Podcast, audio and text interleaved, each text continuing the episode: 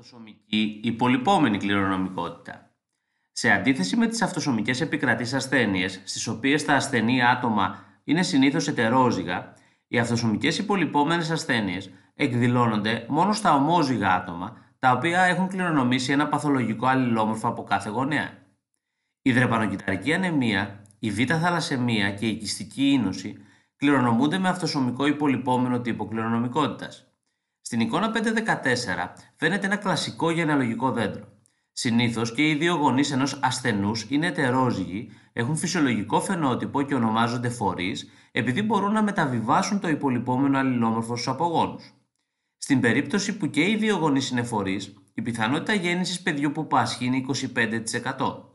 Η πιθανότητα και οι δύο σύζυγοι να είναι φορείς της ίδιας ασθένειας που κληρονομείται με αυτοσωμικό υπολοιπόμενο τρόπο είναι πολύ μικρή. Αυξάνεται όμως σε περίπτωση που οι δύο σύζυγοι είναι στενοί συγγενείς όπως αδέλφια ή ξαδέλφια. Αυτό συμβαίνει επειδή τα άτομα με κοινούς προγόνους είναι πιθανότερο να έχουν τα ίδια υπολοιπόμενα αλληλόμορφα σε σχέση με άτομα μη συγγενικά.